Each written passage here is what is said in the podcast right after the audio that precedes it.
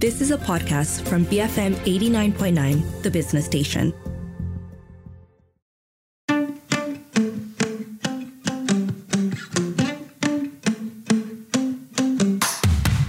This is Raise Your Game. I'm Christine Wong. Doctor Carla Fowler is an elite executive coach with an M D PhD who combines the latest research from performance science with timeless best practices to help top performers level up and achieve their goals. She's joining me on the line today to discuss the science behind high performers. Thanks, Christine. Um, so, uh, as you said, um, at this point in my career, I run an elite executive coaching firm. And, um, you know, I came into that Uh, I think driven by two things. Uh, one was I have always been passionate about high performance. Like even when I was a kid, I just loved the feeling of trying something new, trying to figure out how to be good at it. And, you know, this crosses, this crosses into business, but also crosses into life. Um, I, you know, if you're making scrambled eggs and you're like, these didn't turn out very well. Like, how can I make them better? Mm. You know, um, this is just something that's always going in the back of my head. I think it's so, it feels so satisfying and empowering to watch yourself get better at something. And I think I came into coaching because I think we all want to do the things we do well, and it feels so good. And lots of stuff can get in the way of that, or we can talk ourselves out of it. But I like to coach because I like to share that joy with other people. Amazing. I love that so much. I think let's start with what people get wrong about the concept of high performance or about high performers, their perception of what that means? Yeah, it's a great question.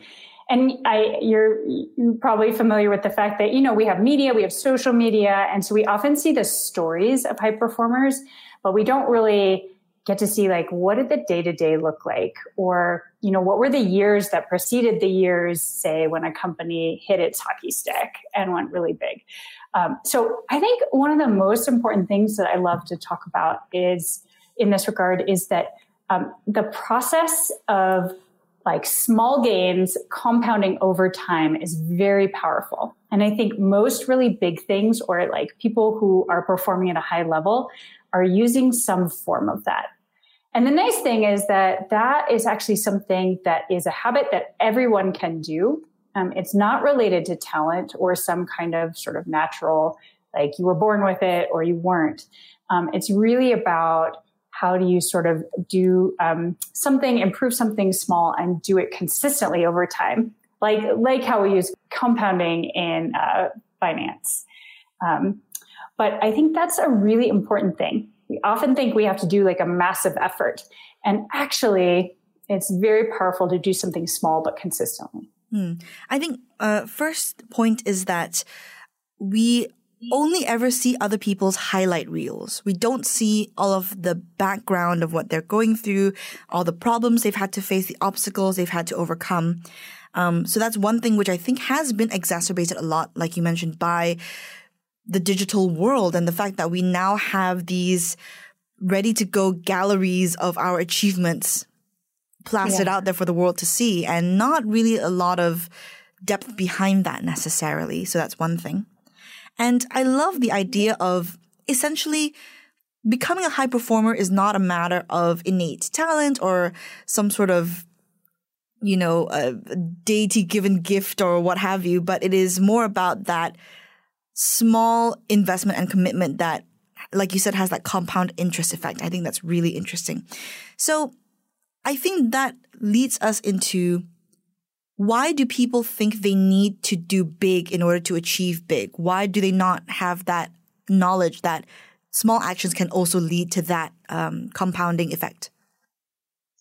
I think it is because it's actually really hard for our brains to think about like exponential growth mm. or to like think on a curve, right? Like, because in some ways we're really good at linear thinking. So thinking incrementally from today to tomorrow, if I just sort of extend the line in a straight line upward, what would it look like?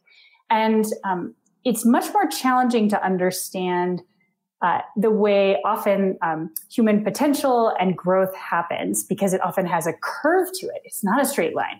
And it even has like plateaus in it. So for example, you might be learning a new skill. um, maybe you're practicing a new sport and, um, you know, you, uh, let, let's say it's bowling. I don't know. Yeah. You're practicing bowling. And like, you might have some early gains just right off the bat. You take some lessons and you get some early gains. And then often we hit a plateau where we're continuing to work on the technique. We're continuing to do it. And, but we don't really feel like we're making progress. Maybe we even have good measurement, right? Like, and you can count how many pins you get down, but, uh, really you feel like you're not making progress. But the truth is our brains are changing and you're getting, um, you're forming new neur- neurons and new muscle memory.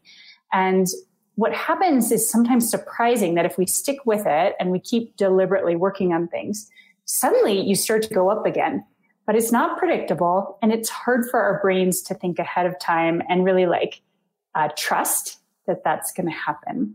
So I think that's one of the reasons when we think about, oh, I, if I put in massive effort over a short period of time, that must be how I get there, is because that's a little more linear versus saying, well, what if I take that compounding curve that looks really, really flat for a long time until it doesn't?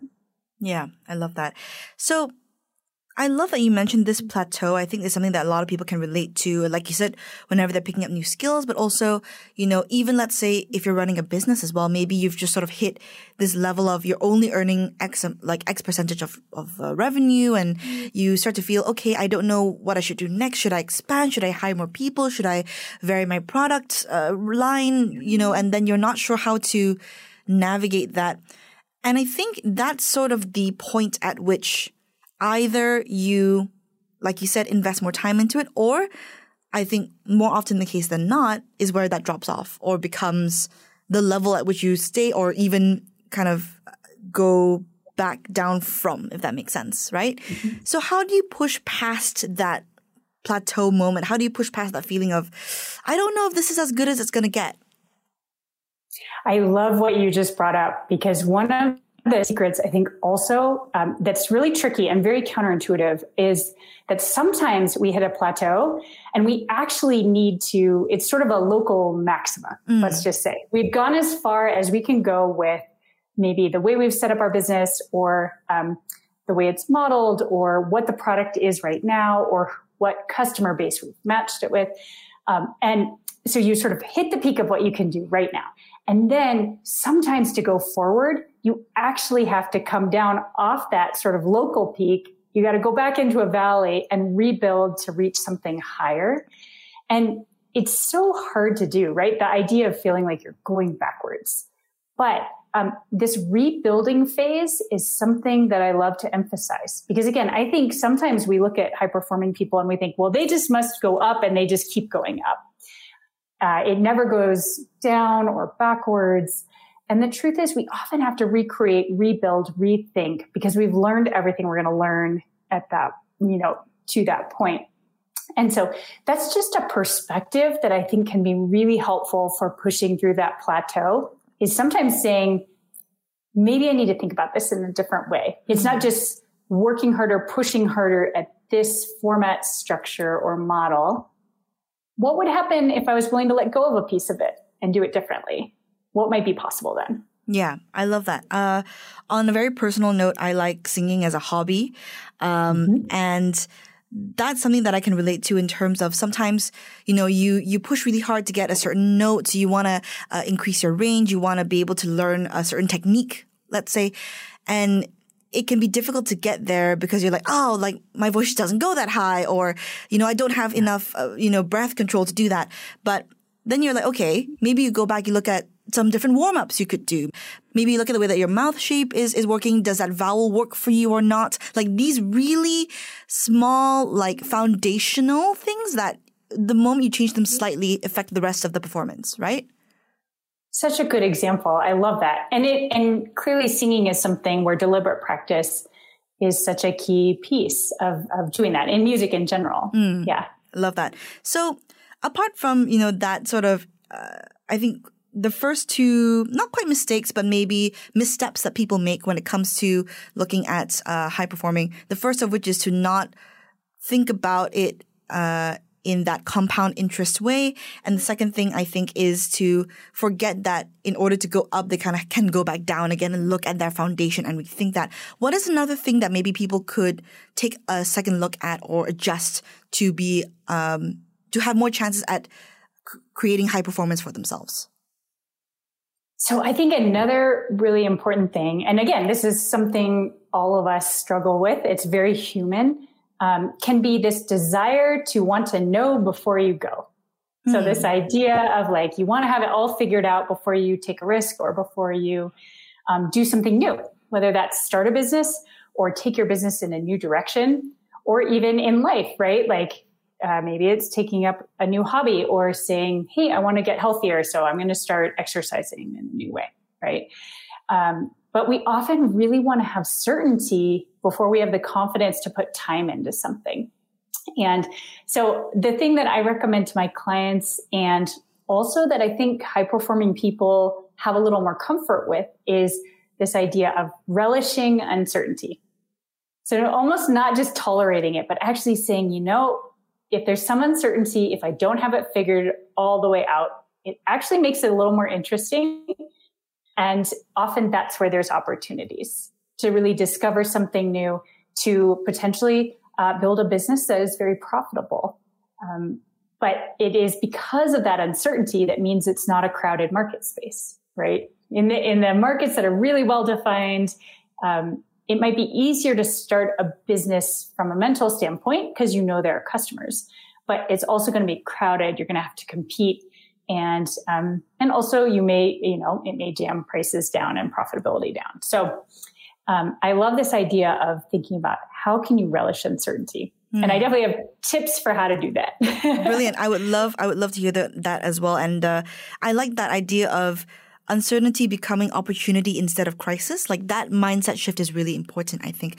It is, however, time for us to take a short break for some messages. But after that, I will continue my conversation with Doctor Carla Fowler about the science behind high performers. Do stay tuned to Raise Your Game on B F M eighty-nine point nine. Be firmly motivated. B F M eighty-nine point nine.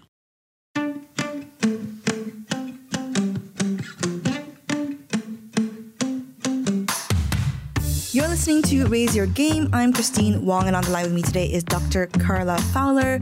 She's an elite executive coach with an M D P H D, and she's passionate about performance science and high performers. And today we're talking about how those two relate.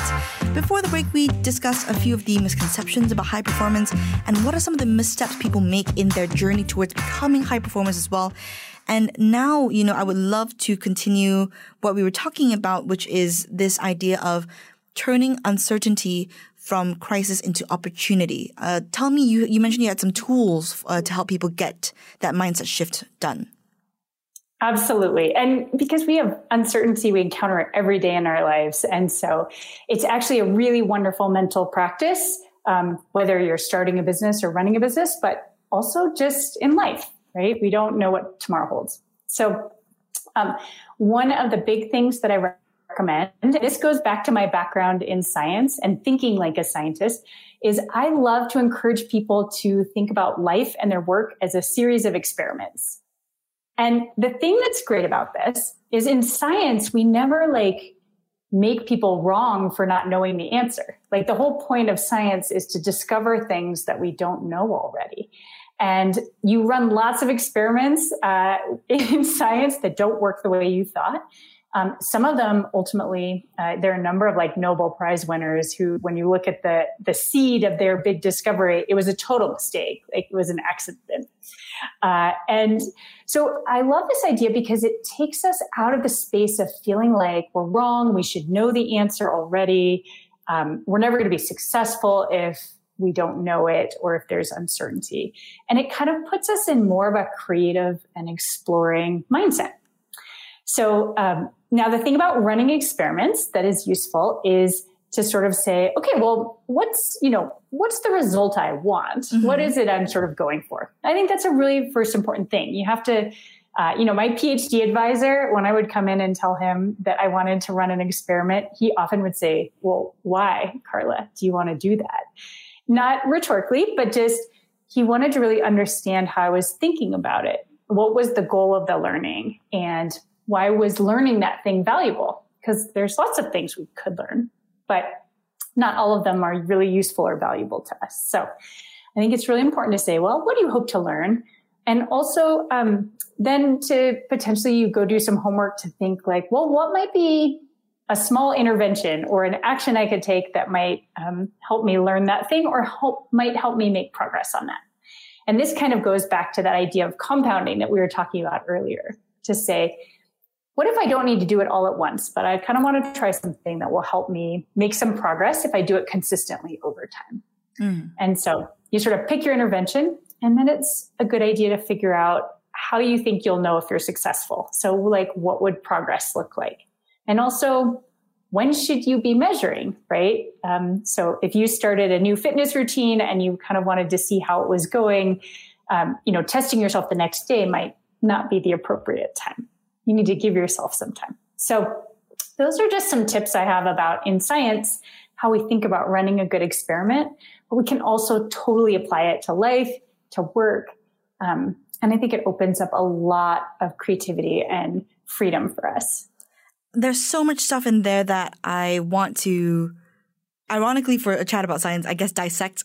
Um, That's perfect. so, so I think first of all, the thing that jumps out of me is when to measure. I think that's something that is so uh, crucial because m- much like, you know, experiments in science, when you measure depends on the nature of the experiment, what you're trying to achieve. Like, and that is something I think, especially yes. for, you know, entrepreneurs, right? It can be really easy. Um, I mean, uh, they say that uh, comparison is the thief of joy, right? So looking at the way that other businesses work or looking at even the people within your industry, how they're working and holding yourself to this expectation of, oh, like, uh, I'm not making a profit by, you know, a month in and this other person made a profit a month in. But it's like to take yourself away from that and go, no, no, no, I'm not measuring based on what other people are doing because that would, that's not how science experiments work in the first place. You are looking at your own progress, your own uh performance, taking a look at, okay, maybe this month it's not looking so good, but that could be an anomaly. That could be, um, you know, uh what's the term for it? The uh offshoot on the chart. Oh, out, the outlier. outlier, thank you. The, yeah. yeah, that mm-hmm. could be the outlier, right? Like maybe, all right, yeah. this might not work this month. I will take another look next month. I will like give myself patience and time and grace in order to allow myself that little period of time. I love that, first of all. And I also like the idea of the science experiment uh, kind of analogy because um, sometimes things don't work out the way that you expect them to, but you can learn something else from that, right? Just because you have a certain exactly. hypothesis doesn't mean that if you don't, if the experiment doesn't work out exactly how your hypothesis predicted, it doesn't mean that it was a failed experiment. It just means you learned something different. Mm-hmm. That is such a great insight. And, and this is something that's wonderful about, about science. Again, when you get away from right answer, wrong answer, and you get into learning, um, which I just think is so powerful. And, um, you were also bringing up, uh, just this, this idea of, um, really sort of saying, okay, do I want to compare myself to other people or do I want to play my own game? Mm. This is actually something I think about so much for myself. Um, there are a lot of analogies, both in business and life. Um, one time I ran uh, an ultra marathon. It was thirty miles long. And I remember thinking, okay, I have to run my own game. You know, everyone takes off the line really fast. And I was just thinking to myself, like, I know what pace I'm pretty sure I can finish. I was like, I want to finish. I don't want to get stuck in the woods, you know, ten miles out. And it was really important to me. And so I started at my pace, but it was really hard to watch everybody sort of take off. Um, ultimately, I actually passed a number of people later, um, but I just felt good. I felt confident. I was running my own race. Uh, but a different example is in business, um, when you just think about what are you building and what's the pace that's the right pace to build, the right pace to build what you want to build. Um, sometimes, as you pointed out, someone might have a really great business month in the first month after they started. But sometimes they did that by sacrificing some other things. Like maybe they agreed to do some work that wasn't really in line with what they want their brand to be or what they want their focus to be. But they just took whatever customers and did whatever they wanted them to do. Um, and so they made money, but they actually took themselves off brand in the process. So you never really know necessarily what's going on, what game they're playing, but what you do know is the game you're playing and really sticking to that and saying, I need to compare against my own goal and what I want that to be. Mm, I love that.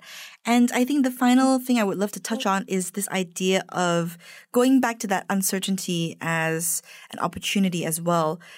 Also being comfortable with the idea of, okay, even if you are achieving success at the moment, to be prepared for what might come in the future, to have that ability to adapt accordingly. I mean, again, this is one of those things that really got hit real hard into all of our heads because of the pandemic. Um, Absolutely. This feeling of things are working well for now, but we also have to be aware that there might be changes in the future of maybe the industry is going to go a different way. Maybe this business model isn't sustainable for the long term. You know, uh, even uh, on a, on a personal level, uh, maybe the career path that you're currently on is fine for now, but what else do you want to do in the future? What is your overall goal? What is the thing that you want to work towards? Uh, you know, uh, maybe there's something else that you've wanted to do and you want to, you know, take a different path. Like thinking about all that stuff and being Pre- like prepared for that, not in the kind of um, doomsday bunker way, but more just being open to the idea of more change. Yeah. You know, it, it's so true, everything you said. And I agree that you don't want to be uh, continually perseverating in a way that like burns your emotional and mental energy, but doesn't really do anything productive for you.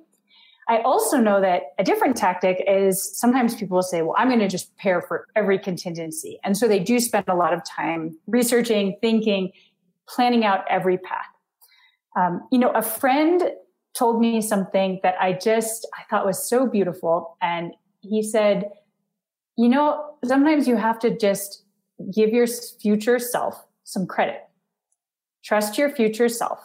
That at that moment, you will know many of the things you need to cope with whatever is happening. But you can't know those things right now. And also that thing is not happening right now. Uh, and it was this idea of, this is not to say you should not prepare. And it's not to say you shouldn't learn. But I think uh, you shouldn't go all the way to over preparation, nor just worrying with no preparation. And so I think the, the biggest thing that I recommend is just to create some space for yourself to think and, and reflect and not do. And part of that is just to ask yourself the big questions of, what do I want? Do I still want what I wanted before? Uh, what's really most important to that? And maybe that's changed since the last time I created the priorities or the path that I was on. Um, you can also ask yourself questions like, hmm, is there something I should start exploring now? Like that you don't, it doesn't have to be, if not this, then we're switching to this. It can be, what would be worth learning about at this moment, given what I know or what might be shifting? And um, what are the people or the resources I might use to do that? And I find that creating that space is a, is a really healthy kind of non-perseverating way to, um, acknowledge that we should do some preparation for the future, but to also um, be able to trust and give give our future self uh, a nice pathway um, such that when stuff happens, you will figure it out and, and find a way. So, I mean, that's such a beautiful sentiment of just saying, uh, you know, give your future self credit. It's, it's funny, right? Uh, I think there's a certain level in a way of... Uh, almost taking advantage of like confirmation bias here, where it's like, well, I've gotten this far, so surely, you know, the me in the future, exactly. like, like they'll work it out, you know, like, you know, I, I love that. I don't know. I love that so much. I don't have much else to add to that. I just think that's fantastic. Um, uh, actually, I think on that note, that does bring us, unfortunately, to the end of our conversation. But thank you so much, Carla, for, you know, shedding some light on the science behind high performance. You're very welcome, Christine. Thank you for having me. I really enjoyed this. You've been tuned in to Raise Your Game. I'm Christine Wong. I've been speaking to Doctor Carla Fowler. and we've been talking about the science behind high performance, high performers today. If you've missed any of today's show, of course, we've got our app. It's on the Apple App Store and Google Play, where you can find this podcast and more. And also, all of these wonderful podcasts are also on our websites, b f m dot m y. You can catch up there as well. This is B F M eighty-nine point nine. You have been listening to a podcast from B F M eighty-nine point nine, the business station. For more stories of the same kind, download the B F M app.